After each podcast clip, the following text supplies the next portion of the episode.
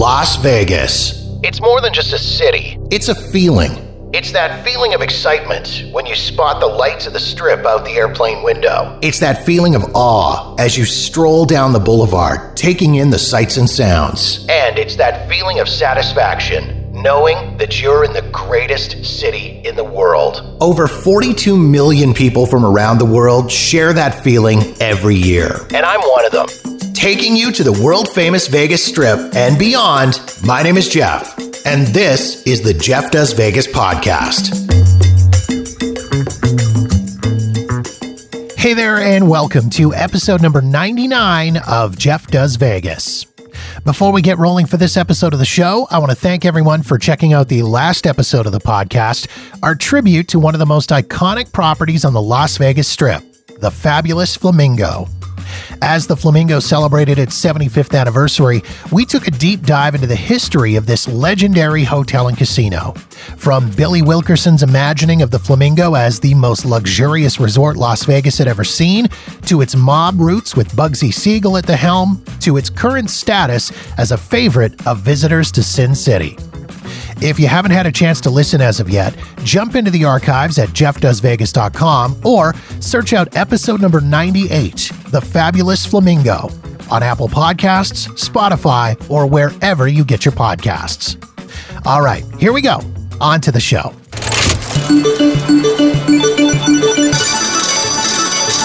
I got to tell you, it feels so good to finally be releasing this episode. It's an episode that's been almost two years in the making. It's time for a world famous Jeff Does Vegas trip report. It's a rundown on my most recent trip to Las Vegas from December 11th to 18th, 2021, which was my first trip to Vegas since January of 2020 and my wife's first trip since December of 2019. This was also our first trip to Las Vegas, and really our first trip anywhere, since the world went completely sideways back in March 2020 with COVID 19. So it was certainly an interesting experience to be back traveling and be back among crowds of people. If you're familiar with my past trip report episodes, you already know how this works. But if you're new here, let me break down how the episode is going to go. I'm going to run through the highlights of the trip, including a review of our hotel, a rundown of the restaurants we ate at, and give you a recap of the shows we took in during our week in Vegas. I've also got a few extra thoughts to share with you, along with a few tips and tricks that might help any upcoming Vegas vacation you've got planned be a bit more enjoyable. Now, being that this was our first trip in two years, as well as a trip to celebrate my birthday, we did go a little more overboard than usual. And since we spent a full seven days in Vegas, as opposed to the usual three to four days, there's a lot to cover this time around. So, without any further ado, let's get things underway.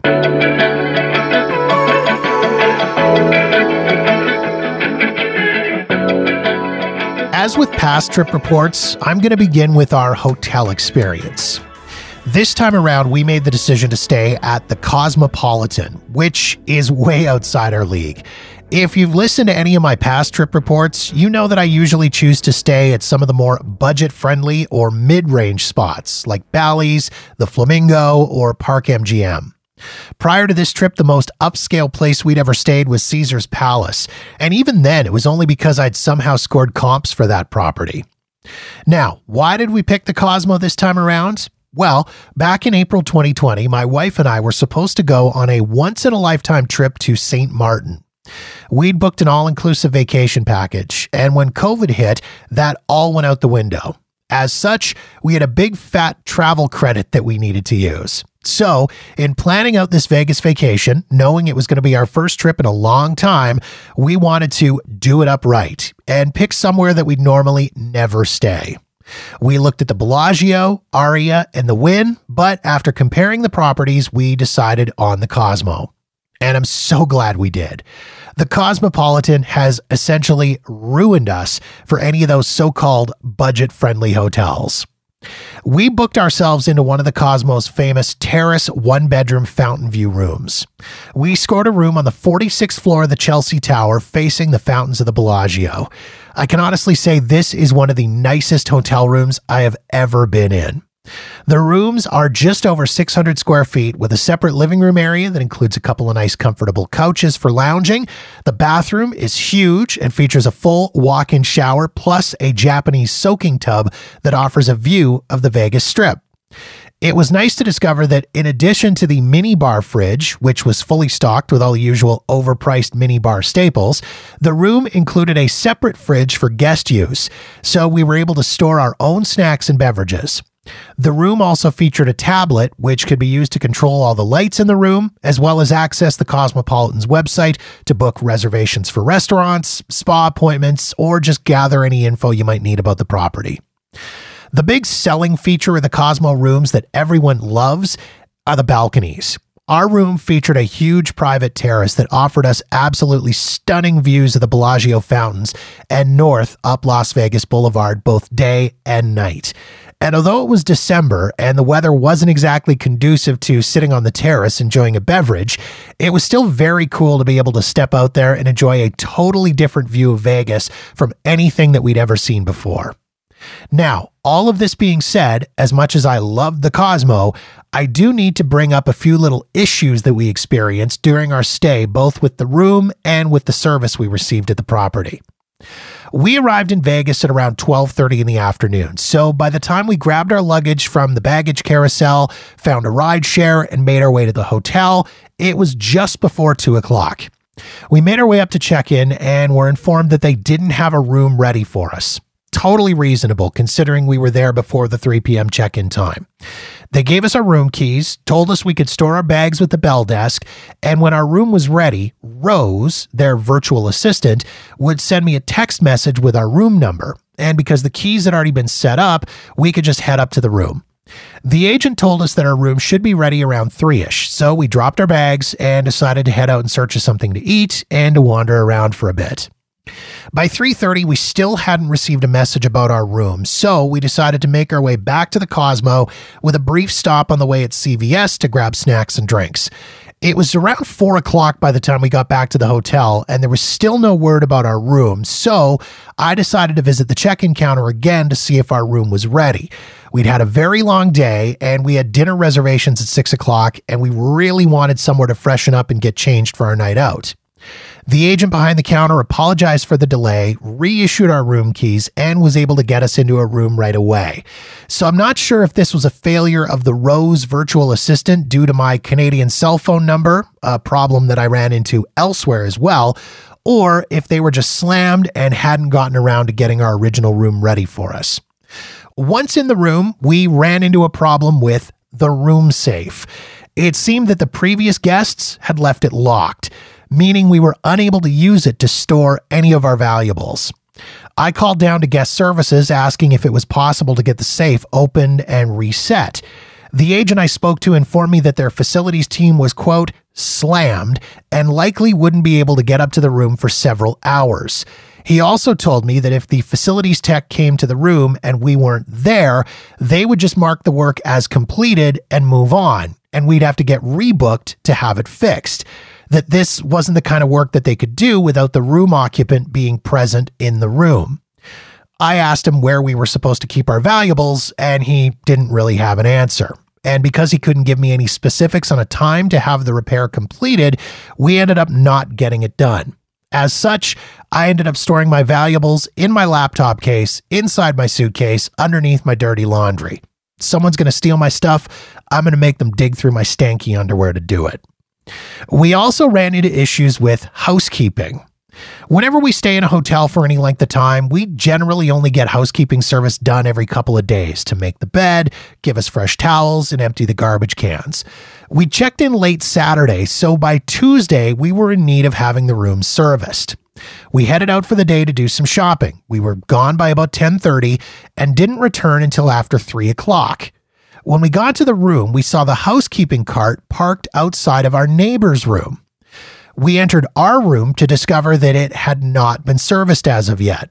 Assuming that since the cart was outside the room next door, our room was next, we were just going to wait for housekeeping and ask them to replace the towels and empty the garbage. That was really all we needed. We waited and waited and waited. And about 30 minutes later, I decided to peek outside our door. The housekeeping cart was gone. They had completely skipped our room.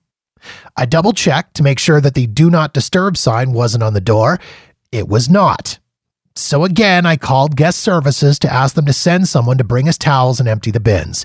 The agent I spoke to was very friendly and apologetic about the whole situation, and they sent someone up about 30 to 40 minutes later. As for the room itself, you can tell that the Cosmo is starting to show its age and is in need of a few small repairs. The door handle between our room and the adjoining room was loose. The handle for the tap in the shower needed to be tightened. There was a light switch in the bathroom that needed to be replaced as it was partially broken. And the toilet had a leak in the seal in the tank that caused it to run intermittently. Overall, though, I have to say we had an absolutely amazing stay at the Cosmo, and I will absolutely 100% recommend it to anybody looking for a higher end hotel for their Vegas trip.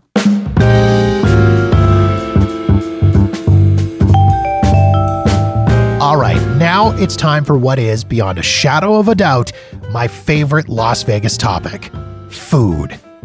Being that we hadn't been to Vegas in close to two years, we wanted to make sure we found a good balance of visiting all of our favorite spots and checking out a few new or new to us restaurants as well. To begin, let's talk about the repeat locations. Hussong's Cantina at Mandalay Bay. Serving up legit Mexican food, this place is always on our list of must eats when my wife and I do Vegas. With a massive menu, the food is incredible, the service is amazing, the portion sizes are exactly as expected, and the atmosphere is awesome.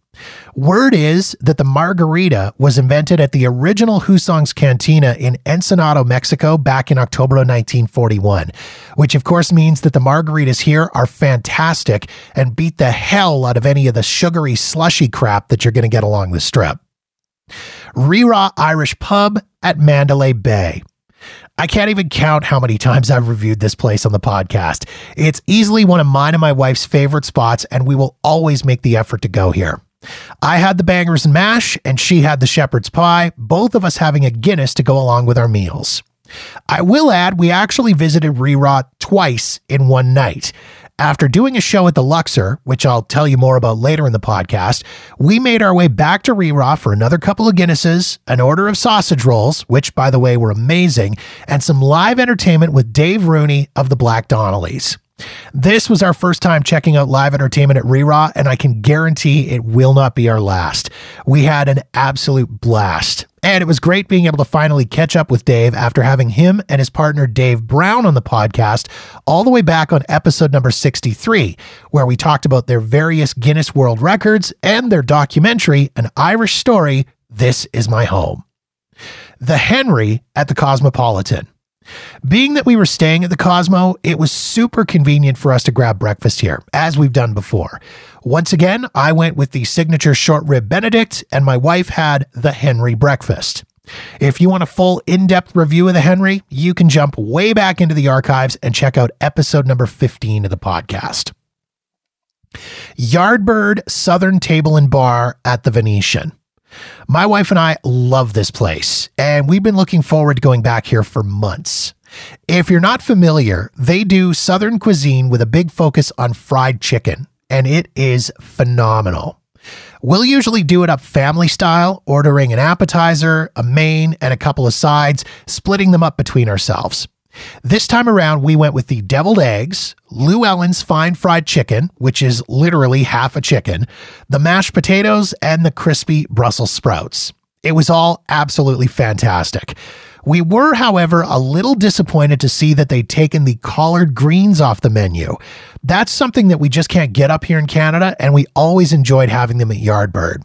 We told the server about it, and he told us that we weren't the first ones to mention it to him. With any luck, maybe they'll be back on the menu by our next trip. Le Thai downtown. It was two years ago on my wife and I's last trip together that we ventured down to Fremont to have dinner with a friend at Le Thai. We did it all over again, and we were impressed all over again. As I mentioned in my last review of this place, they market themselves as, quote, the best Thai dining in Vegas, and it's easy to see why. I myself am not a big Thai food guy, but I love this place. I had the massaman curry with shrimp, and my wife had the chicken pad Thai. If you want to get a full review on the Thai, pop into the archives and check out episode number 47. Village Cafe at Ellis Island. I've reviewed Ellis Island a ton of times on this podcast, and I've always had a great experience, which is why it pains me to give a somewhat negative review. The issue was not with the food, it was excellent as usual, or even the service inside the restaurant. Our server was great. However, the experience of actually getting into the restaurant was not fun. We arrived on Sunday morning at around 10 o'clock, so of course the place was packed, which we totally expected. We got up to the counter and were told it would be about a 30 minute wait. Fine, no problem. I was then asked to provide my cell number as they use a text system to let you know when your table's ready. I was told I'd get a text immediately and then another text when we were good to go. After about 20 minutes of wandering around, I realized that we had not received the initial text as of yet. So I thought I'd better go let them know and see where we were in the line. I made my way up to the counter to let them know that I hadn't got the text and was rudely told by the hostess as she shoved the iPad with the lineup in my face, quote, all of these people are ahead of you, so you'll just have to wait. Whoa, back up. I told her that I wasn't asking to cut the line. I was just asking where we were in the line because I had not gotten a text, which I assume was due to my Canadian cell phone number. I then told her we'd just grab a seat and wait, pointed to where we were sitting, and politely asked her to let us know when we'd be going in. She turned away in a huff and then completely ignored us until it was time to take us in. As I say, I've always had good experiences with Ellis Island in the past, so I'm just going to chalk this one up to someone was having a bad day and move on. Now, on to the new and new to us restaurants that we visited this time around. I'll start with the Block 16 Urban Food Hall in the Cosmopolitan, which we took advantage of several times. Staying at the Cosmo, it was super convenient having a spot right on the property where we could grab a quick bite that wasn't your typical food court fare. Several mornings we did breakfast from District Donuts Sliders Brew. They have a great selection of specialty coffees and teas, and their craft donuts, the flavors of which rotate on a daily basis, along with their bruleed cinnamon roll, are freshly baked every day and are frigging amazing. They also have a large menu of various breakfast biscuits, sandwiches, and burritos. We also did dinner one night from Lardo, a sandwich shop in Block 16. We were looking for a quick meal before heading out for a show and didn't feel like going hunting for a restaurant. So we decided to grab sandwiches and fries from this place and just ate them up in our room. My wife had the Korean pork shoulder sandwich, and I had Sancho's grilled cheese sandwich. Both were fantastic, portion sizes were perfect, and the price actually wasn't too bad. It was about what you'd expect to pay at a higher end sandwich shop. On this trip, we made our first trek over to the Sahara in many, many years. How long has it been since we've been to the Sahara? Well, the last time my wife was in the Sahara was when it was still the Sahara, keeping in mind that there was a three year period where the property was actually closed before it spent five years as the rebranded SLS and then once again became the Sahara. While we were there, we took the opportunity to try one of Sahara's brand new restaurants. In fact, it had just opened five days prior to us checking it out. We ate dinner at the Noodle Den, and I can honestly say this was one of the best meals we had on this trip. Their signature menu item is their hand pulled noodles, which the chef actually makes fresh for each order. And if you're sitting in the right spot, as we were, you can watch it all happen. It's really an incredible process.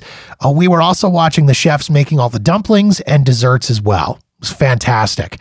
We split an order of the steamed prawn dumplings. My wife had the Taiwan beef brisket hand pulled noodle soup, and I had the braised pork belly with green onion cakes, which actually doesn't appear to be on the menu anymore, meaning that they're likely still tweaking their menu items.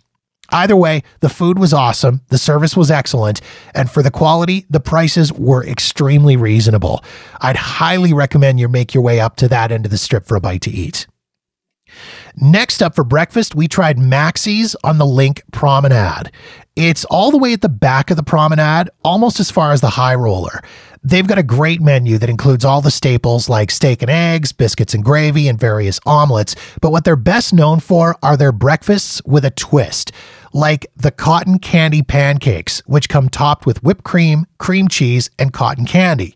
Or the Fruity Pebbles French Toast, which is French toast infused with fruity pebbles, topped with rainbow chocolate chips, cream cheese, and whipped cream. I went for one of their world famous Benedict boxes, which is essentially an Eggs Benedict, but instead of being served on top of an English muffin, it's served inside a hollowed out honey butter loaf with the poached eggs and hollandaise sauce inside and on top of the loaf. I had the Denver Benedict, which was loaded with ham, onions, and peppers. It was absolutely amazing. My wife went with the classic Belgian waffle with mixed berries and was also very, very impressed. And finally, being that this was a birthday trip for me, I wanted to go out to a high end steakhouse for a special night out. On our last trip two years ago, we tried the Golden Steer and were absolutely blown away. We debated on going back again this time around, but instead decided we wanted to try somewhere new. We ended up at Oscar's Steakhouse at the Plaza downtown. Named after the former mayor of Vegas and mob attorney, Oscar Goodman, it's located on the second floor of the plaza inside a glass dome that overlooks the Fremont Street experience. The atmosphere feels very classic Vegas, and the restaurant is packed with tons of memorabilia from Oscar's time as mayor of Vegas, as well as photos and autographs of the various celebs who've dined there.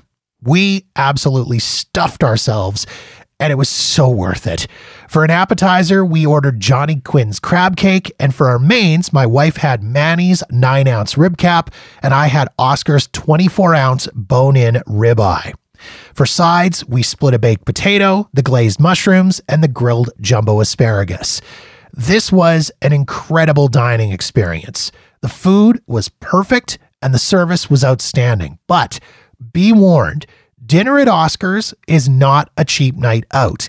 With drinks, an appetizer, mains, and the three sides, it was $240. All in with a tip, this was a $290 meal, but honestly, worth every single penny. Now, before we move on from the food section of this trip report, I do have a few pieces of restaurant related advice that I want to share with you. Reservations are key right now. We made reservations for all of our dinner spots, and I'm so glad we did. As Vegas is getting busier and more and more people are coming back, it seems like it's getting harder and harder to just walk into places. Several times while we were waiting for our tables, I overheard walk ups being told that it would be an hour and a half to a two hour wait to get in. One of our Lyft drivers also brought up a great point that I hadn't even thought of.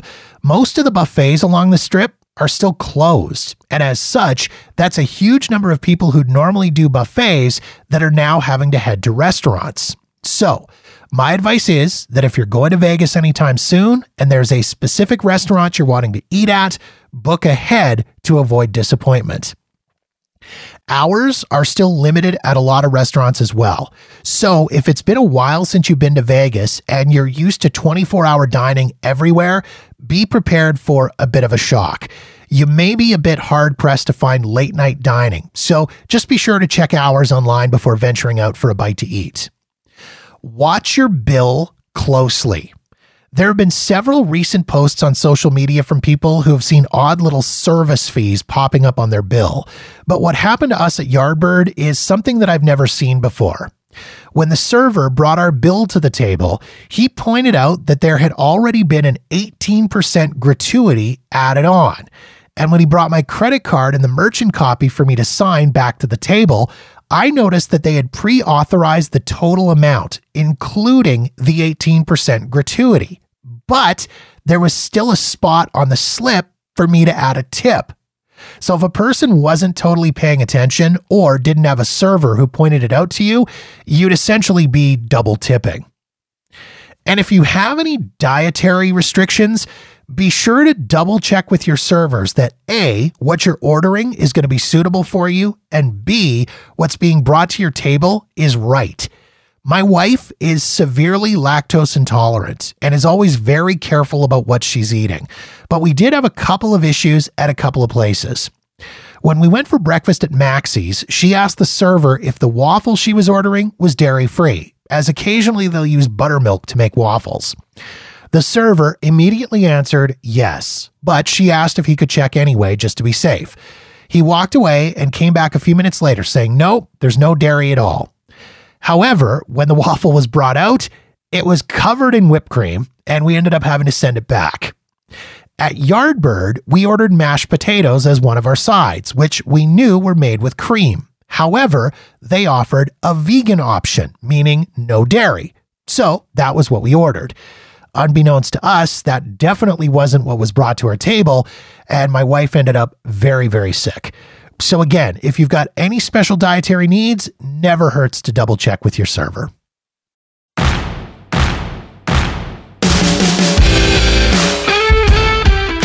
Next up, let's talk entertainment.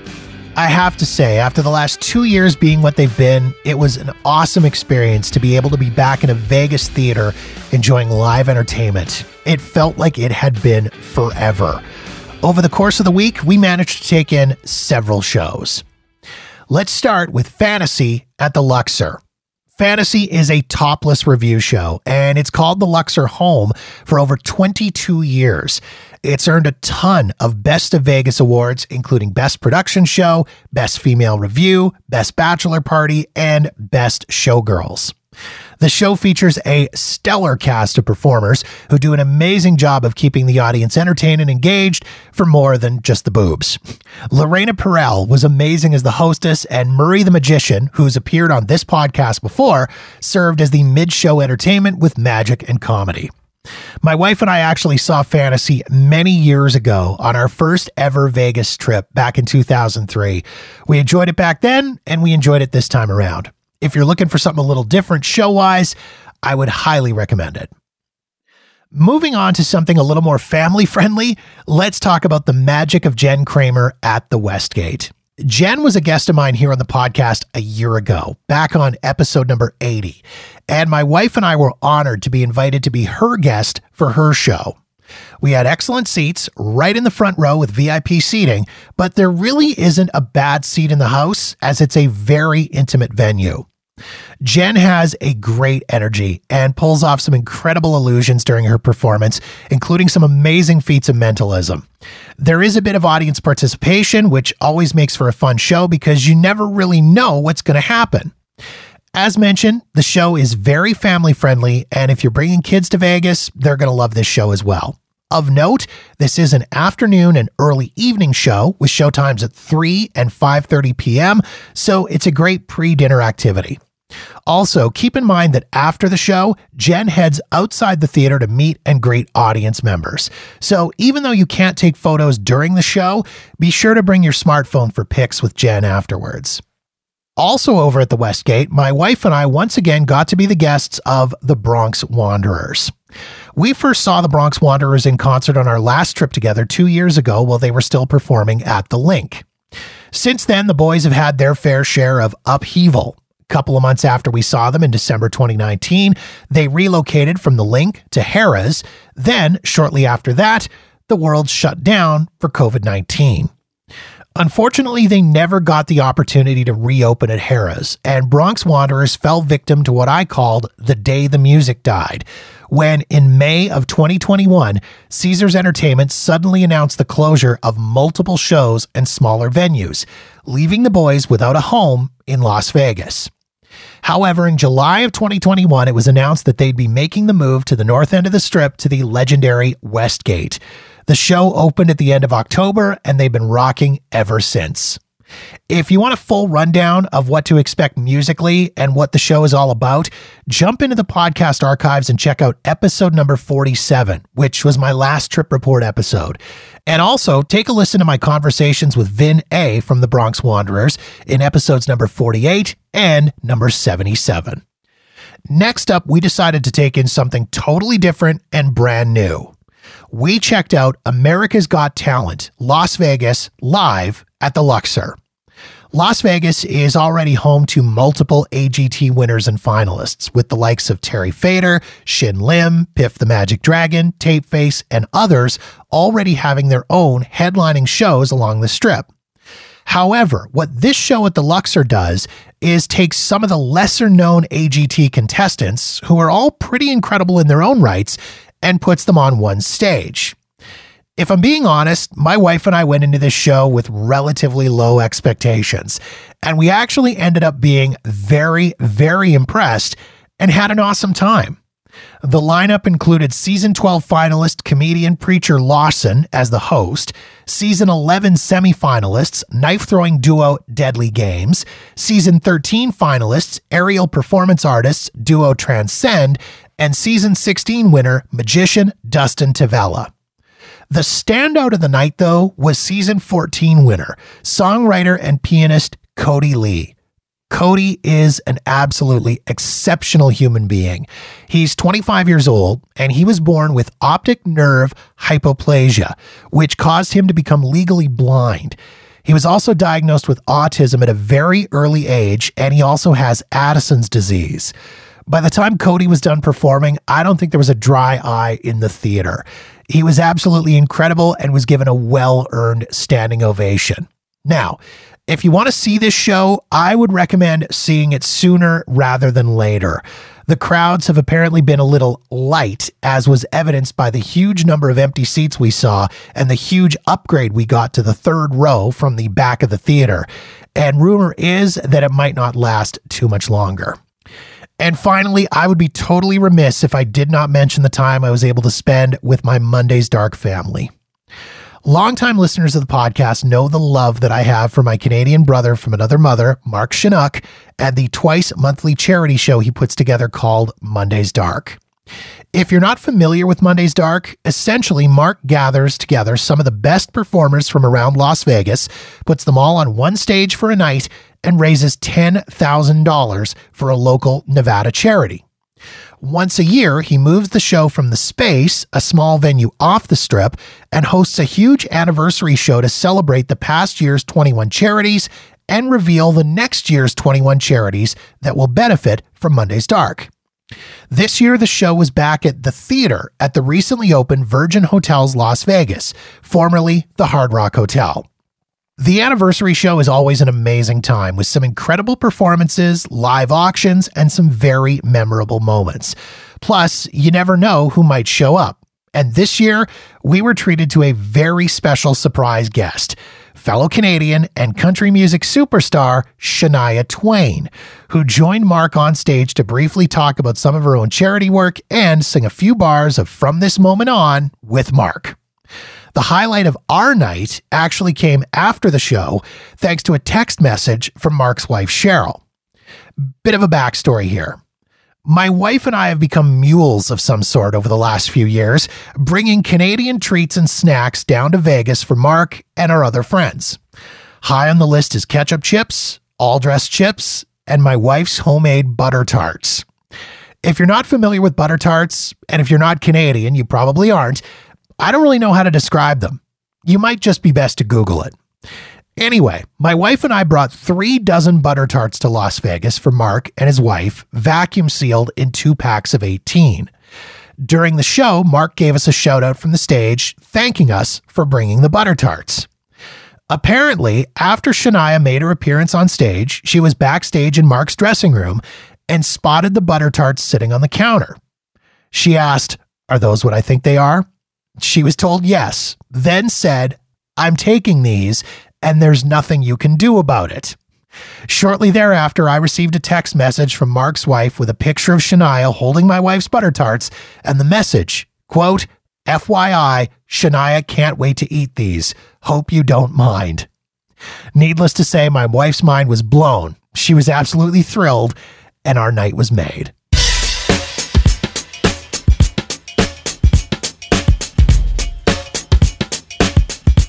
Since we were last in Vegas, there have been a few openings of new properties and attractions that we were looking forward to checking out on this trip. Let's start with the new location of the Pinball Hall of Fame and Museum. Previously located in a former carpet store on Tropicana Boulevard, about a mile and a half east of the strip, the Pinball Hall of Fame opened their brand new $10 million, 27,000 square foot location on the south end of Las Vegas Boulevard in the spring of 2021. For those not familiar with it, the Pinball Hall of Fame is home to a few hundred fully playable pinball machines and arcade games from the 1930s all the way up to present day. It's a great place to go if you've got kids with you. It's an awesome escape from the craziness of the strip, and I guarantee you can make $10 last a lot longer here than you ever could at any of the casinos. The good? The new location is huge. There's lots of space to have tons of machines out on display. One of the issues founder Tim Arnold was having with the old location was that he was only to display a fraction of the machines he had in his collection simply due to space limitations. But the new location solves that problem, being that it's about three times the size of the old spot over on Tropicana Boulevard. The bad? I had hoped that with that much space, they'd have set up a separate area for doing restoration and repairs on the out of service machines, a spot away from the public.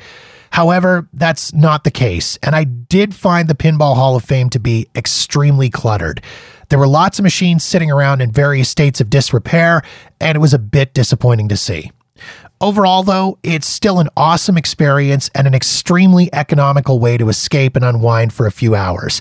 If you want to learn more about the Pinball Hall of Fame, jump into the archives and check out episode number 49 of the podcast. Next, I want to talk about Virgin Hotels Las Vegas. This is the former Hard Rock Hotel and Casino, which shut down and underwent a complete rebrand and renovation from February of 2020 through to its reopening in the March of 2021. Even though it wasn't my favorite hotel simply because of the location, I always enjoyed spending time at the Hard Rock because it had character. It was jam packed with tons of cool music memorabilia, and as a music nerd, I loved wandering around and checking it all out. Well, all of that is gone.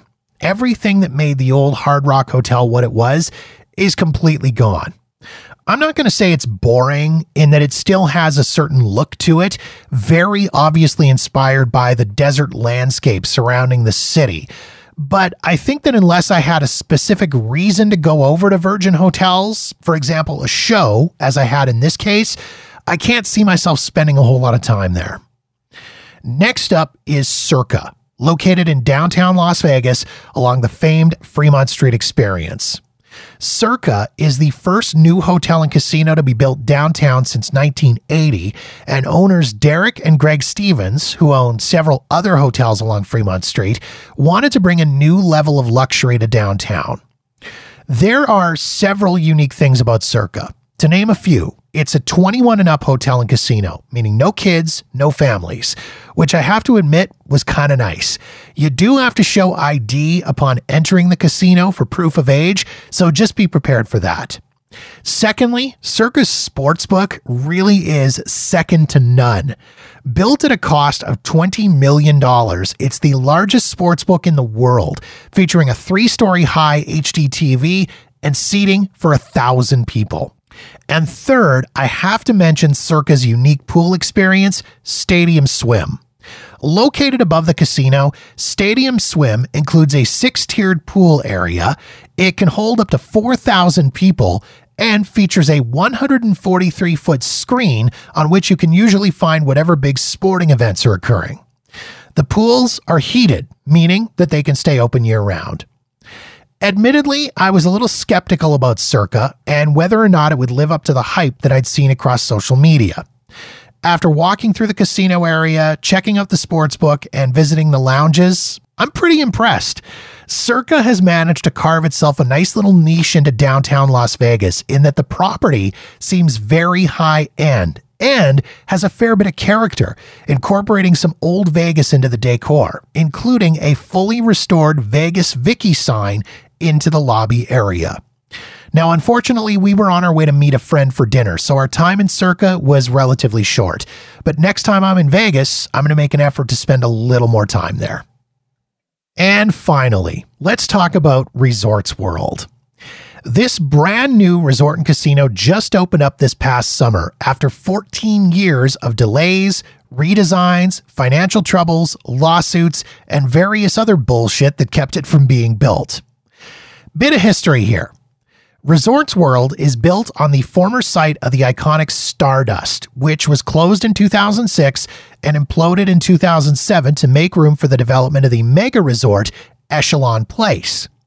When the economy went in the crapper in 2008, Boyd Gaming, the owners at the time, put the project on hold until they sold it to the Genting Group in 2013 for $350 million. Genting had grandiose plans to develop an Asian themed mega resort featuring a replica of the Great Wall of China, a panda habitat, multiple hotel towers, and a huge casino. Genting intended to have that project completed and opened by 2016. That obviously never happened. As the project dragged on, it went through several redesigns, with most of the Asian theming, including the Great Wall replica and Panda exhibit, being removed from the plans.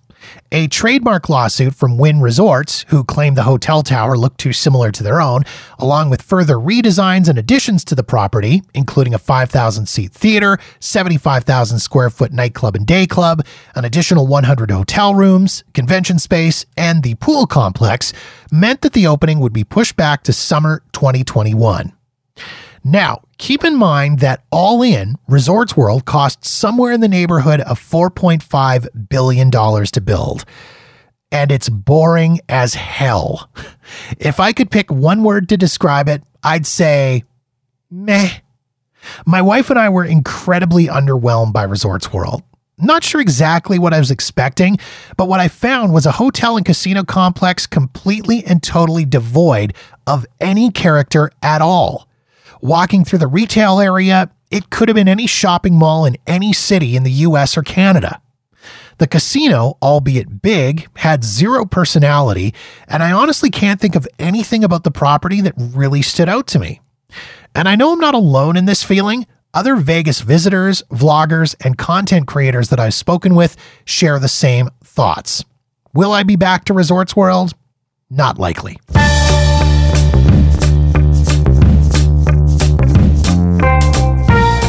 All right, I'm just about finished this king size trip report, but before I close things out, I wanted to wrap up with a few random tidbits. First off, I want to talk about punctuality when it comes to shows. There's a reason that there's a time printed on your ticket. That's the time the show starts. Not 10 minutes later, not 15 minutes later, not 30 minutes later. The time printed on the ticket is the start time of the show. At both Fantasy and America's Got Talent, people were wandering into the show incredibly late, and it's frustrating as hell. It's ignorant to the other audience members who have to stand up to let you go by, and it's incredibly disrespectful and distracting to the performers who, by the way, can totally see you coming in late. Secondly, there's been some concern in the past about the availability of rideshare drivers. When things first started opening up post shutdown, there were lots of posts on social media about people waiting incredibly long periods of time for drivers, and when they were able to get rides, paying obscene amounts of money due to a lack of drivers. I think that problem has sorted itself out. We didn't run into any of that at any point during our trip, and we took a lot of ride shares. I think the longest we waited for a lift was maybe 15 minutes, and that was at the airport. For the most part, though, we had rides within 5 to 10 minutes.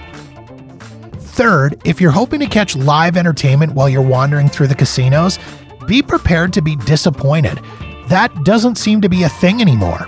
Several of the live music lounges that we used to frequent don't even exist anymore, and wandering through all the big resorts, I don't recall seeing live music anywhere, with the exception of the piano player at the lounge near the lobby at the Bellagio. Fourth, in case you didn't know, there is now a Target on the strip. It's located just north of the Coca Cola store, next door to the big Ross clothing store, and across the street from Park MGM. My wife and I have been big Target shoppers in the US in the past, so we thought this would be a great place to grab some snacks and beverages for the room. It was not. Everything in the place was way more expensive than at any of the Walgreens or CVS's that we checked, so keep that in mind if you're planning on going there. And finally, I don't want to piss anyone off, so I'm going to keep this short. COVID protocols in indoor spaces are still a thing. That means anytime you're inside, whether it's in a casino, a restaurant, a retail area, an elevator, or a show lounge, unless you are actively eating or drinking, you're expected to be wearing a mask. There are security officers in most casinos and hotels reminding people, and the ushers inside the theaters are doing the same thing. If you're asked to put on a mask, there's no need to be a dick about it. Keep in mind that the person talking to you is probably just as sick of asking people to put on masks as you are of being asked.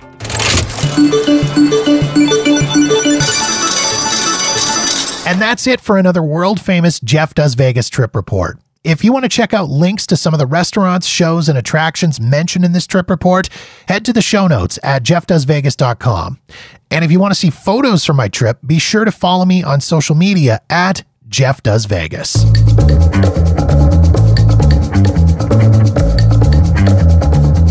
And that wraps up another episode of the Jeff Does Vegas podcast. If you've got feedback on this episode of the show, or any other episode for that matter, or you've got suggestions and ideas for topics you'd like me to cover on the podcast, please feel free to reach out to me via Facebook, Twitter, or Instagram at Jeff Does Vegas. Or drop me an email directly at jeff at jeffdoesvegas.com. In the meantime, thank you so much for checking out the show. Be sure to follow us wherever you get your podcast so you'll know the moment new episodes are available. And don't forget to visit jeffdoesvegas.com for past episodes and show notes. The Jeff Does Vegas podcast is a Walker New Media production.